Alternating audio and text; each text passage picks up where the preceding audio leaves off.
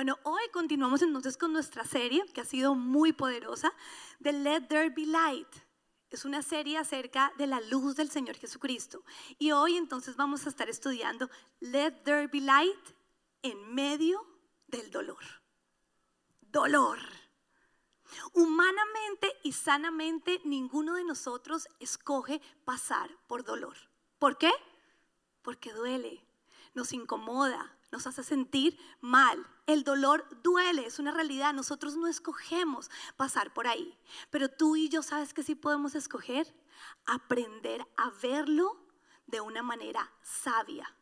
¿Cómo puedo aprender a ver el dolor por el que paso o por el que he pasado o por el que estoy dispuesto a pasar en un futuro de una manera correcta? Obviamente a través de la luz del Señor Jesucristo. Y esto entonces implica algo que yo me he ejercitado en este tiempo a pensar y hoy te lo quiero compartir acerca del dolor. Cuando tú piensas en la palabra dolor, nosotros automáticamente decimos, no, si alguien te dijera, mira, ve a ese lugar que allá vas a sentir dolor, ¿qué diríamos? No quiero ir. Pero cuando nosotros activamos nuestra mente y la ponemos a pensar de la manera correcta, empiezan a ocurrir efectos diferentes. Mira, la palabra dolor tiene que ver con tres P's. Yo como buena maestra me gusta traer siempre algo eh, estratégico y metodológico para que tú te lo aprendas. ¿Por qué no me dicen todos tres P's? Bueno, la primera P es que Dios no provoca el dolor en tu vida. Y esto es súper liberador.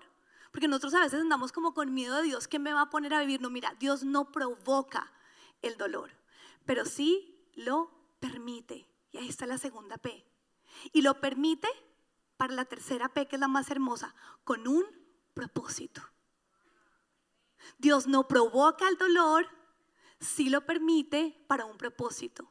Hasta el momento en tu vida lo que te ha generado dolor no es que Dios lo haya provocado, no. A veces equivocadamente pensamos eso, el mundo y Satanás nos hace creer eso y eso nos distancia de Dios. No has oído muchas veces que la gente dice, uy, no, ¿qué tal? Eh, toda la hambre que hay en el mundo, yo no quiero acercarme a Dios. como Dios hace que hayan niños con hambre? No, Dios no lo provoca lo ha permitido con un propósito. Y siempre los propósitos de Dios son buenos. Nos implican a nosotros, por ejemplo, movilizarnos como iglesia a buscar ayudar los lugares de mayor necesidad. Es una de nuestras misiones también como iglesia, ayudar a los necesitados. Y cuando lo hacemos, vemos reflejada la gloria de Él en nosotros. Así que siempre que hay dolor, si Dios lo está permitiendo, es por un propósito. ¿Aprendí a las tres P's? Bueno, pero entonces empecemos pensando qué es lo que a nosotros nos produce dolor. Como seres humanos, ¿qué genera en nosotros dolor? Mira, hay solo dos fuentes de dolor en toda la humanidad. La primera es a través de una ofensa. Tú, si te sientes ofendido, sientes dolor. Esa ofensa en muchas oportunidades ni siquiera viene con una mala intención, pero si tú la percibes, si tu mente la percibe como dolorosa, pues te va a doler. Hay gente que no es que no me saludaron, uno ni cuenta se dio que no saludó, pero eso hirió a la persona. ¿Por qué? Porque la consideró una ofensa. Y la segunda fuente por la que todos nosotros podemos llegar a sentir dolor es por una carencia. Cuando perdemos a alguien o a alguien o algo, o cuando consideramos que deberíamos tener algo y no lo tenemos. Eso nos duele. Esas son las dos razones por las que la humanidad se enfrenta al dolor. Así que el dolor, mi querida iglesia, es inevitable.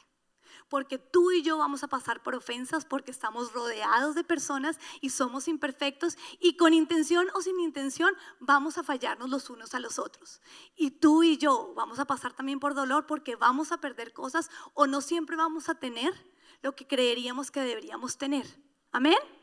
Así que como les digo, es inevitable. Entonces lo más sabio es que tú y yo aprendamos a manejarlo de la mejor manera. A continuación, este es como un trabajo que se los voy a poner a repetir porque si entendemos esto nos va a ayudar a manejar mejor el dolor. Nuestra mente, nuestra mente, nuestra mente es nuestra torre de control. Y es una torre de control supremamente poderosa. Hay gente que cree que su torre de control es el corazón. Mentiras. Tu torre de control es tu mente. Es tan poderosa, iglesia, que lo que tú piensas, logras sentirlo. Si tú piensas que estás saludable, tú vive saludable. Basta con una eh, información del doctor que te diga lo contrario y tú ya te empiezas a sentir enfermo, ¿no es cierto? Nuestra mente tiene esa capacidad, es un poder de que todo lo que nosotros aquí pensamos logramos sentirlo.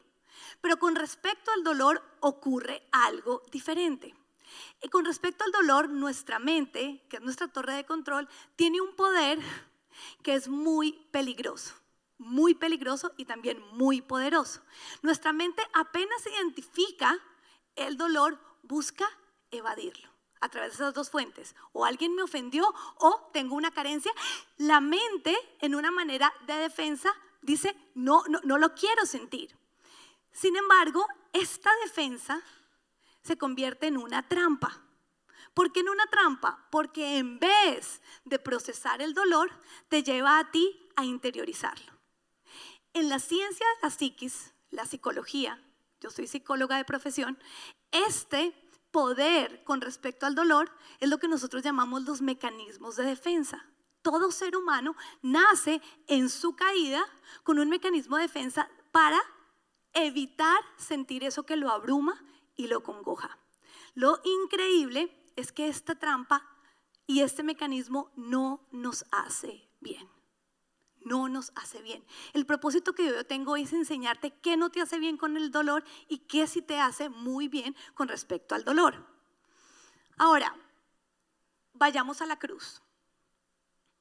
La cruz, que es el plan de redención para nosotras, la humanidad, involucró dolor. Jesucristo tuvo que pasar por dolor y dolor en las tres áreas de la vida. Dolor físico, dolor emocional y dolor espiritual. Cuando él dice, Padre, porque me has abandonado? Imagínate el dolor espiritual que él en ese momento sintió al sentirse por primera vez separado del Padre.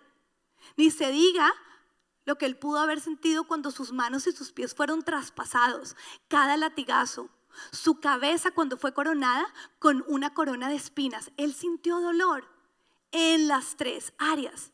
Pero ese dolor, iglesia, fue resuelto. ¿Por qué no decimos todos juntos resuelto? Y ese es el poder de la cruz, de lo que Dios hizo a través de Jesucristo en la cruz. Resolvió el dolor, pasando como por dolor. Y es a través de la cruz que tú y yo hoy en día somos libres. ¿Libres para qué? ¿Para no sentir dolor? No, porque ya aprendimos que es inevitable. Tú y yo hoy en día a través de la cruz somos libres para manejar el dolor de la manera correcta. Y yo ahí esperaría que la iglesia de Jesús diga amén. Porque esta es una noticia supremamente alentadora y esperanzadora. Si no podemos evitar el dolor, a través de Jesús sí podemos procesarlo de la manera correcta. Así que quiero que miremos esta imagen. Aquí, a través de la luz, y a través de las tinieblas o la oscuridad vamos a presentar los dos posibles caminos por el cual cualquier persona que sienta dolor lleva a cabo el proceso de su dolencia. Quiero eh, eh, también entonces introducir en el tema del dolor que cuando nosotros sentimos dolor nos sentimos frustrados, muchas veces nos sentimos airados y el dolor trae en sí muchas de las emociones negativas que nosotros no queremos sentir ay, me encanta alguien allá que le está tomando una foto. Muy bien, eso debe ser como, como más que la foto en el celular, la foto en el corazón. Porque si tú hoy entiendes esto, tu vida va a ser completamente diferente. Amén. Bueno, entonces,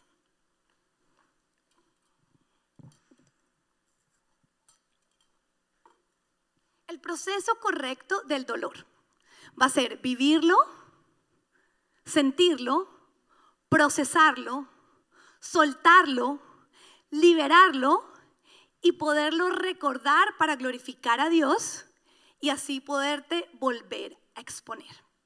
Hay una canción que venimos cantando últimamente acá en la iglesia que se llama Ruido y me encanta porque dice, voy a salir de mi cueva, ¿no es cierto? Voy a salir, voy a vivir otra vez. Porque cuando nosotros sentimos dolor pasamos por un momento de cueva. Además, mira lo precioso. Jesús, después del dolor, ¿a dónde lo llevaron? A una cueva. Pero ¿el qué hizo? Él salió de la cueva. lo triste es que en muchas oportunidades nosotros creemos que el dolor nos tiene que dejar metidos en la cueva. No. El buen proceso del dolor te invita a ti a después volverte a exponer y en definitiva volverte a exponer a qué? Al dolor. Se me viene en ese momento un, un, un, ejemplo de muchas mujeres que les fue mal con un hombre y dicen, no quiero saber nada más de los hombres, porque se sintieron heridas y como no procesaron bien el dolor, ¿dónde se quedaron? En la cueva. Pero con Jesús podemos vencer esa cueva para volver a salir.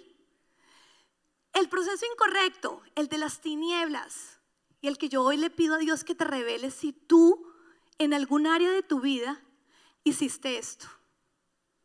Porque si hiciste esto, hoy estás en la perfecta oportunidad, en el perfecto lugar para que esto que está mal deje de estar mal y se convierta en estar bien. La manera equivocada de manejar el dolor es vivirlo, sentirlo e interiorizarlo. Dejarlo ahí. La pregunta es, ¿por qué interiorizamos algo que no nos hace bien? Le huimos al dolor, lo evitamos a toda costa, pero una vez llegó a nuestra vida, terminamos por interiorizarlo. ¿Por qué ocurre eso? ¿Por qué? Bueno, la respuesta es sencilla. Porque como es guardar algo, para tú guardar algo y organizarlo, tú necesitas luz. Y desafortunadamente en muchas áreas de nuestra vida permanecemos en oscuridad. No le hemos permitido a Jesús que venga y encienda la luz de nuestra vida. Basta con pensar en la cantidad de gente a nuestro alrededor y en nuestra sociedad que al hacer esto, al interiorizar el dolor, vemos que siguen amargados, algo que ocurrió hace muchísimos años y los, siguen cargando. ¿Dónde está ese dolor? Por dentro. A donde quiera que van, lo cargan. Pero como veíamos, no, lo importante es procesarlo y sacarlo. La respuesta de por qué interiorizamos algo que no nos hace bien es porque necesitamos luz para ver y recorrer el camino correcto.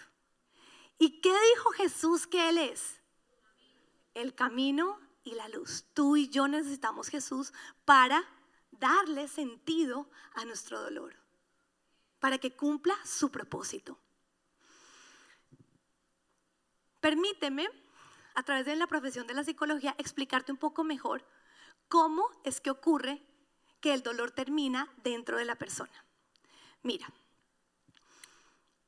el ser humano interioriza el dolor debido a estos mecanismos de defensa que ya nosotros podemos darnos cuenta que eh, eh, son muy equivocados. ¿Dónde aprende a usarlos?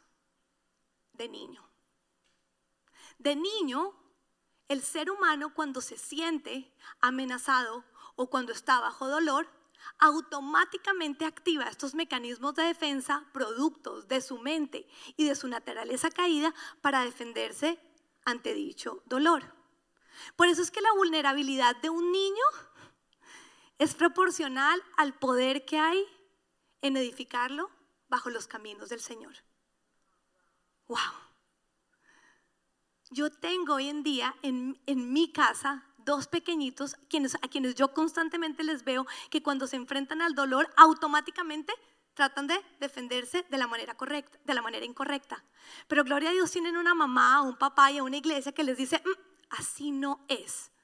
Vamos a hacerlo a la manera correcta. Y es por eso que entonces les traje también esta imagen para explicárselos mejor. Esto es como el campo de nuestra mente, ¿no es cierto? Si tú tuvieras que recorrer este, esta preciosa pradera, ¿por dónde escogerías caminarla? Por el camino, ¿no es cierto? Nuestra mente hace lo mismo. Nuestra mente, con respecto al dolor, una vez lo identifica a través de una ofensa o una carencia, entra en automático. ¿Automático por dónde? Por el mecanismo de defensa que aprendió que vio o que su mente de manera inconsciente lo llevó a desarrollar. Así que hoy te voy a presentar los mecanismos de defensa equivocados que generalmente todos hemos aprendido a usar y que cuando nos vemos enfrentados al dolor entramos en automático. Mi labor como pastora hoy es presentártelos de la manera más clara y más sencilla para que tú identifiques cuál es el que tú generalmente usas o usabas. Porque como ya te dije, como es en automático, uno generalmente usa uno o dos. En esta preciosa labor de, de pastora y consejera, cuando yo me siento frente a alguien y me cuenta su historia del dolor, siempre puedo identificar con claridad cuál aprendió a usar y cuál necesita desaprender a usar. Amén. Entonces, ¿qué les parece si tú le dices al Espíritu Santo a Dios, bueno, yo quiero hoy identificar los míos? Yo quiero hoy, Señor, que a través de esta, de esta palabra, de esta enseñanza, yo aprenda cuál es el que yo vine utilizando a través del dolor. Te va a ser muy útil traer a memoria tus eventos y tus sucesos más dolorosos. ¿Estamos listos?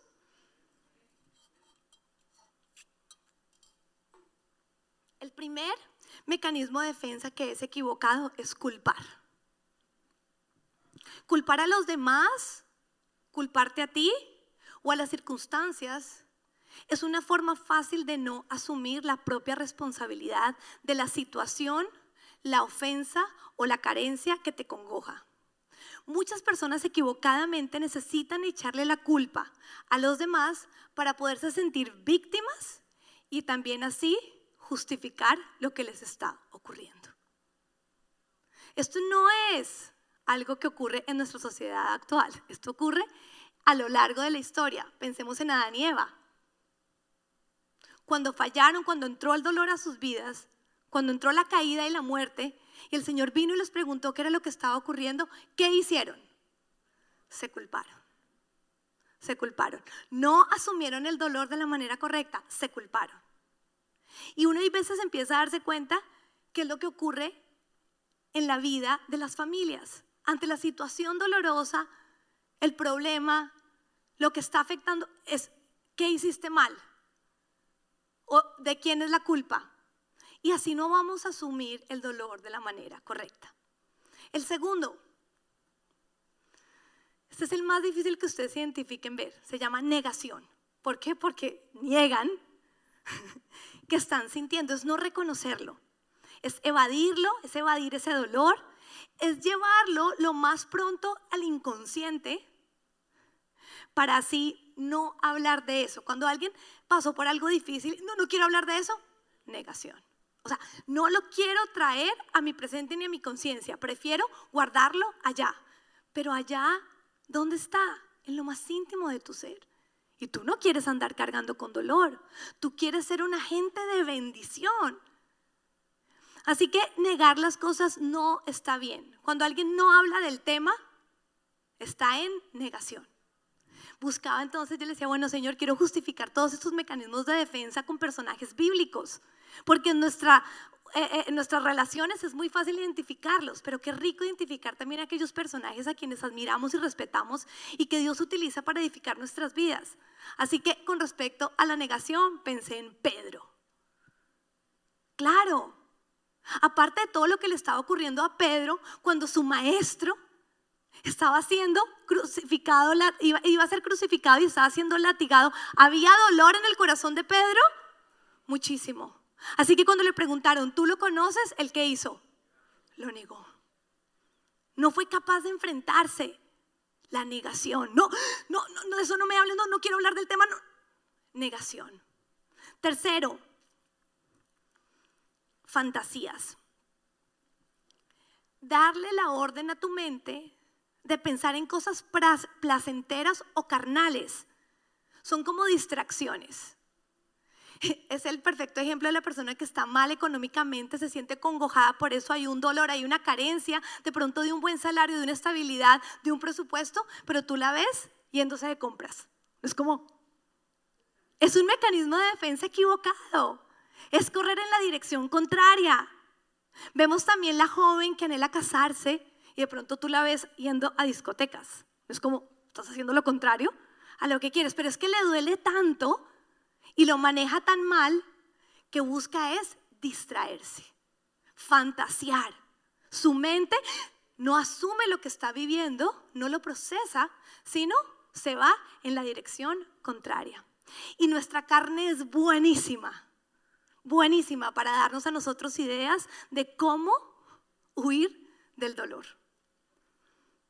El cuarto, bueno, este es también muy propio cuando nos sentimos muy adoloridos y es huir, huir de la situación, querer abandonar, correr en dirección opuesta. ¿Quién fue un personaje bíblico que siempre huyó? Bueno, muchos. Bueno, gracias, Jonás lo hubiera puesto, pero yo traje a, la mente de ustedes a, Jacob. Jacob siempre que había dolor tenía que correr en la dirección incorrecta hasta que Dios le dice enfrenta. Y desde que él enfrentó y procesó el dolor de la manera correcta, logró estabilizarse y ser un hombre de bendición. Olvidé decirles qué personaje es el de las fantasías, ¿lo quieren saber? Pensé en Judas. ¡Wow! Judas, en su caminar, parece que a Judas algo que, lo congojaba mucho era la carencia de no tener lo que él creía que debía tener por ser un discípulo de Jesús. Y es que a veces nos ocurre eso, nosotros creemos que deberíamos tener ciertas cosas por lo que hacemos o por lo que vivimos, pero la realidad es que todo lo que tú y yo tenemos y hacemos tiene que estar es alineado a un plan y un propósito de Dios. Entonces Judas vivía aburridísimo, Judas vivía bajo el dolor. Entonces Judas que termina haciendo fantasea con el dinero y cuando le dan la oportunidad, cae. Dinero. Él iba atrás, una fantasía carnal, una distracción que no llena. El enojo. Nosotros los psicólogos además le ponemos el adjetivo que explica muy bien este mecanismo de defensa, que es enojo desplazado. Y enojo desplazado, este mecanismo es explotar contra el más vulnerable o indefenso. La esposa pelea con el esposo, el esposo es grosero, ella logra respirar, se contiene, se mantiene. Y de pronto viene el niño, le pide un yogur y ella explota. Todo su dolor contra quién lo descargó? Contra el más indefenso y vulnerable. Hay veces hay cosas que a ti te pasan en tu vida y tú crees que es la iglesia vulnerable, lugar que realmente es indefenso y terminamos nosotros siendo los culpables de lo que a ti te pasa. Descargas todo tu dolor en un lugar equivocado o en una persona equivocada. Pero mira lo triste que son estos mecanismos de defensa porque lo que hacen es que destruyen nuestra sociedad. Destruyen nuestro ambiente familiar. Destruyen nuestra comunidad. Y por último, vengar. Este mecanismo de defensa trata de devolver el dolor a quien lo causó. Pero es totalmente equivocado y es totalmente inadecuado, porque si tú tratas de devolver el dolor, tú lo seguirás cargando. Pensé entonces ahí en David. David justo en el momento de la historia de Abigail, las mujeres que mujeres de Adórnate, pudimos entender la historia muy bien porque cuando David se siente ofendido por Naval, cuando le pide algo y, y Naval no le responde, él dice, voy a ir, voy a vengar y voy a matar a todos los de esa casa. En ese momento aparece Abigail y ella entra en una posición hermosa a defender y hacer lo correcto y llevar a David a no terminar vengando. Pero nosotros no podemos pasarnos nuestra vida buscando quién fue el que nos ocasionó el dolor para tratárselo de devolver. Sin embargo, vemos que nuestra sociedad está llena de personas que buscan vengarse. Olvidé también decirles el enojo desplazado, ¿se los digo? Herodes. Herodes se sintió supremamente adolorido y frustrado cuando se entera que viene el Mesías, que viene el rey. Y entonces, ¿qué hace? Como no lo encuentra, todo ese dolor lo pasa a los más vulnerables y manda matar a todos los varones menores. Cuando miramos los personajes bíblicos y nos damos cuenta de que ellos cayeron equivocadamente en estos mecanismos de defensa, nos damos cuenta que es una condición natural de nuestra mente. Pero cuando miramos la cruz nos llenamos de esperanza para poderla resolver. Así que hay dos pasajes poderosos cuando se trata de dolor y cuando se trata de defendernos de la manera correcta.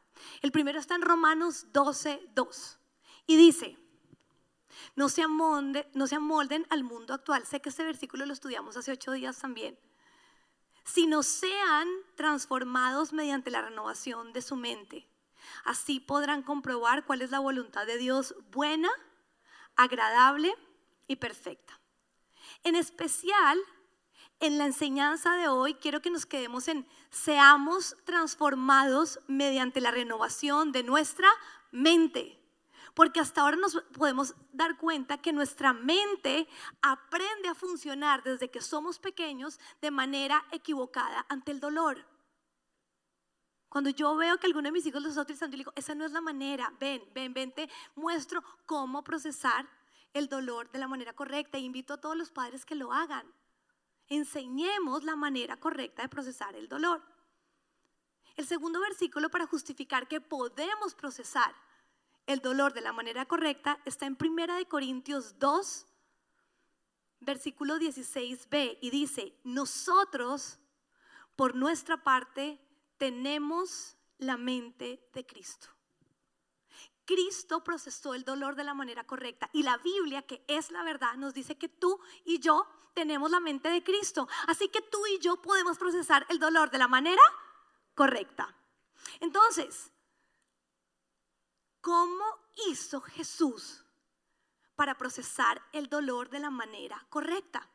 Ahora, lo que sí te puedo decir antes de presentarte la manera como Jesús lo hizo, es que a través de usar estos dos mecanismos de la manera correcta, Jesús logró entender cuál era la voluntad del Padre para su vida, que era buena, agradable y perfecta, aunque sabía lo que se le venía, que era una cruz, y estaba nervioso, porque dice la Biblia que llegó a sudar sangre, estuvo en un nivel extremo de nervios sabiendo lo que la cruz le iba a doler. Sin embargo, ¿por qué se atrevió a ir voluntariamente? Porque como dije, ninguno acá escoge voluntariamente el dolor. Nadie dice, porfa, oféndanme para aprender a manejar el mecanismo de la manera correcta. Ni venga, quíteme algo, quíteme algo. No, nadie. Sin embargo, Jesús sí lo hizo. Jesús dijo, voy a la cruz, que es dolorosa. La escogió. ¿Sabes por qué? Porque sabía que la iba a poder manejar de la manera correcta. Sabía que ese dolor que le iba a producir tenía un propósito, pero además sabía que a través de vivir ese propósito iba a conocer la voluntad de su Padre, que era buena, agradable y perfecta. Miren, esto es poderosísimo. Si el pueblo de Jesús aprende a manejar el dolor y enseñamos a otros a manejar el dolor, nuestra sociedad es transformada. E, e, eso tiene que cambiar cuando ustedes me buscan a mí acongojadas y abrumadas, porque cada vez que nosotros pasamos por dolor hay un propósito e incluye la voluntad del Padre que es buena, agradable y perfecta. Mira lo poderoso porque dice en Romanos 12.2 que cuando renovamos nuestra mente es que logramos comprobar Comprobar implica vivir, evidenciar, estar seguros. Así que en muchas oportunidades la única manera de saber que lo que Dios quiere cumplir en mi vida va a ser a través del dolor. Wow. Ahora, no lo interioricemos, procesémoslo de la manera correcta. Bueno, creo que ya entonces eh, tienen todos expectativas de saber cómo Jesús lo hizo. ¿No es cierto?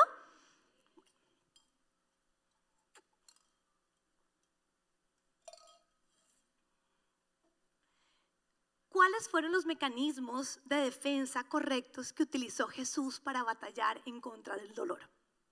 El primero es el más poderoso, el perdón. El perdón. El perdón implica confrontación con el pecado el dolor en tu mente, en tu mente caída, te busca, te lleva a ti a evadirlo. No. Cuando a ti alguien te ofende, tú tienes que llamar esa ofensa como lo que es. Esa persona te falló. Si alguien fue grosero contigo, si alguien te maltrató, eso se llama pecado. Necesitamos confrontar el pecado de la manera correcta. Cuando todo está bien, todo está bien. No, no, no, no, no, no, no. Si te dolió, hablemoslo. En muchas oportunidades esa confrontación nos va a llevar a nosotros a darnos cuenta que esa persona no tenía la intención de ofendernos. Eso ocurre mucho en los matrimonios. Porque si alguien que yo sepa que me ama en esta vida es mi esposo. Sin embargo, de él es el que más ofensas recibo a diario porque es el que más cerca tengo. Pero cuando yo tomo la decisión de creer que, ay no, yo no lo hice, mi amor, con esa intención, yo creo, sin embargo, yo confronté mi dolor. Y cuando lo confronto y él me dice, mira, no fue con esa intención, pero sin embargo, discúlpame, que eso es importantísimo que aprendamos a hacerlo. Aunque no lo hice con la intención, si ofendió a alguien, yo pido disculpas, me, pido perdón. Y cuando yo perdono, el dolor sale de mi vida. No confrontar las cosas, no confrontar lo que te duele es gravísimo. Necesitamos aprender a cumplir lo que dice Mateo 18, que dice, si tu hermano peca contra ti, ve. Claro que nos explica muy bien cómo ir. Nos dice, ve a solas. Y dile, no es delante de los hijos, toda la iglesia, e, el jefe delante de todo el equipo. No, mira, esto me molestó, esto me dolió. Lo consideré una ofensa. No, mira, o muchas oportunidades sí. Y lo puedo procesar y lo puedo sacar. Y el siguiente mecanismo de defensa correcto que utilizó Jesús para poder manejar su dolor en la cruz y que Él quiere que tú y yo aprendamos a manejar es la esperanza. La esperanza implica la fe y la seguridad de que Dios es bueno. ¿Cómo enfrentar una carencia que considero que necesito, que me está doliendo, a través de la esperanza? ¿Esperanza de qué? de que algo bueno viene de Dios. Cuando Jesús estaba ahí sostenido, estaba perdonándonos a todos, pero también estaba sostenido sobre la esperanza de que al hacerlo, tú y yo íbamos a poder vivir eternamente con Él. La esperanza es una acción poderosa de nuestro corazón que hace que el dolor se disipe, salga y nosotros podamos mantener la cordura y vivir una vida a full, una full life.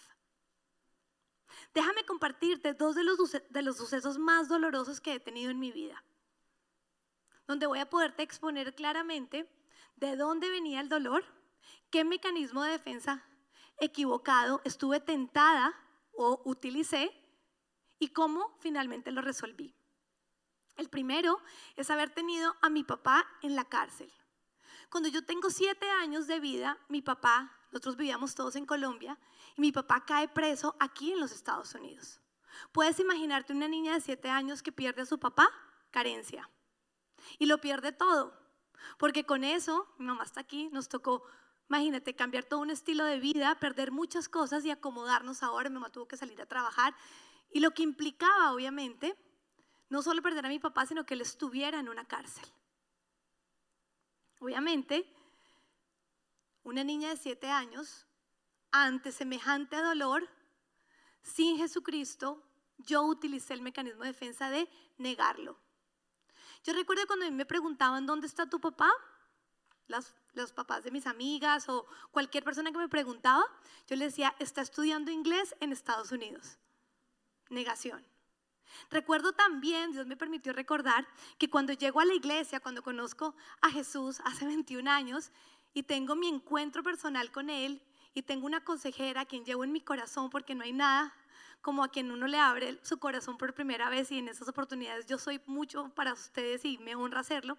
Pero recuerdo que cuando ella me habla de este suceso, yo le, ella me dice, bueno, ¿y tu papá? Entonces yo le cuento, no, cuando yo tenía siete años, mi papá eh, eh, cayó en la cárcel y ella, no, pero a mí no me duele, no, yo ya lo, yo aprendí a vivir así, no. Había una negación. Había sido tan doloroso que yo lo había pasado a mi inconsciente. Con ella pude trabajar a la luz de la palabra de Dios. No, mira, vamos a procesar. Tú perdiste a tu padre y esa carencia te dolió, te dolió. ¿Qué tuve que hacer? Perdonar. ¿Perdonar qué? Perdonar a mi papá, aunque su intención no era abandonarme, perdonar lo que lo llevó a él allá, perdonar la situación y perdonar muchas cosas que a lo largo de los siete años hasta cuando mi papá llegó me hicieron daño. El mecanismo de defensa que tuve que utilizar para resolver ese suceso tan doloroso en mi vida fue el que Jesús me enseñó a través de su cruz, el perdón.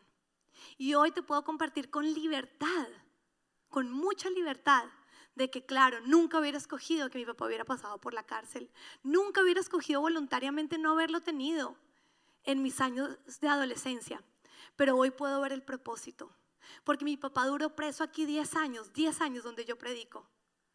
Mi papá se convirtió en la cárcel. Mi papá dice que él oró 10 años intensivos por esposos para sus hijas que amaran a Dios.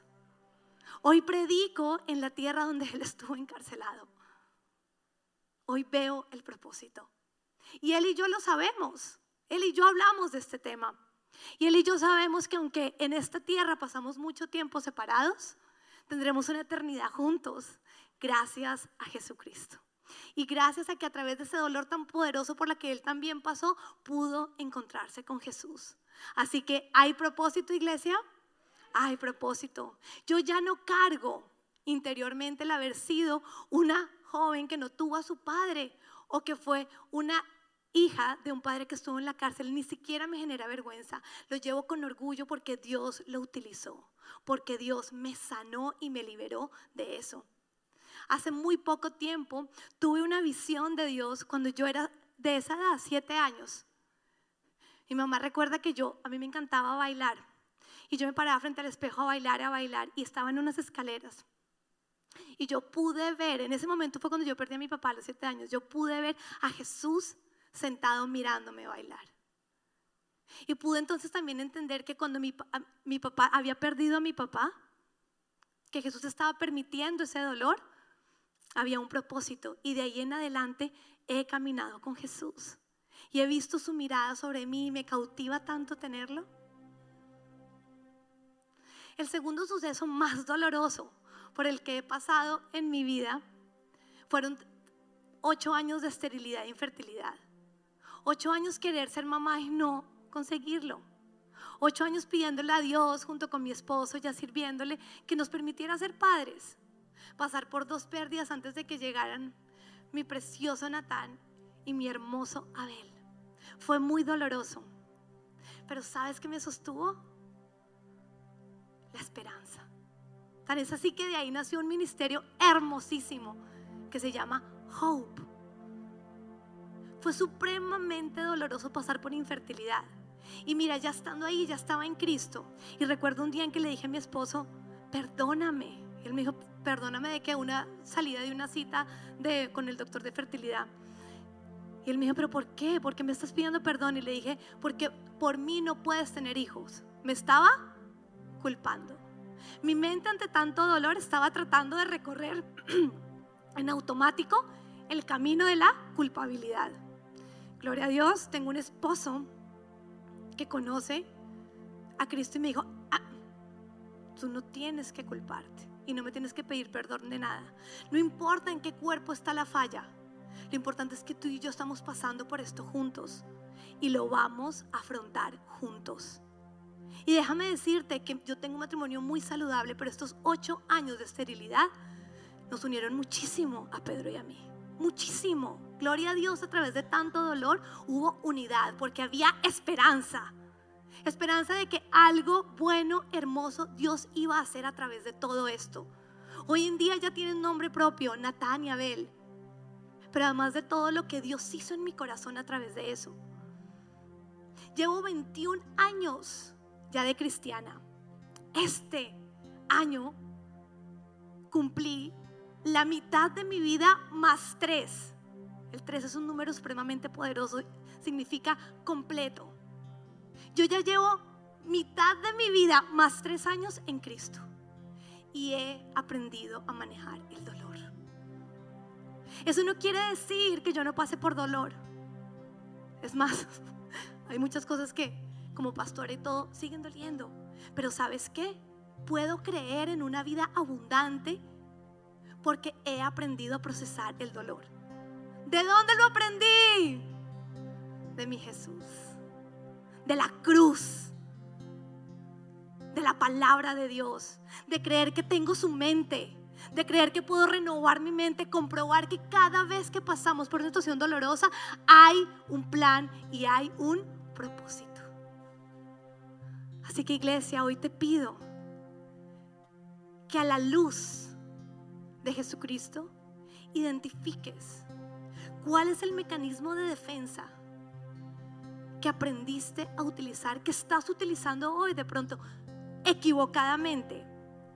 Estás en automático en tu vida y lo estás interiorizando porque Dios quiere que lo proceses, lo saques, salgas de tu cueva y lo glorifiques a Él. Reconocerlo hoy y deshacerte de Él a través de la renovación de tu mente y creyendo que cuando Cristo fue a la cruz te permite tener su mente en medio del dolor, te permitirá ver de una manera completamente diferente. Pero sobre todo, te permitirá sentirte de una manera diferente. Basta con pensar lo correcto para sentir lo correcto. Iglesia, el cuerpo de Jesús viviente. Aprendamos a ver el dolor como Jesús lo vio. Una perfecta oportunidad para practicar el perdón y crecer en esperanza. Y así estar construyendo un mejor futuro. Esto fue There Be Light en medio del dolor.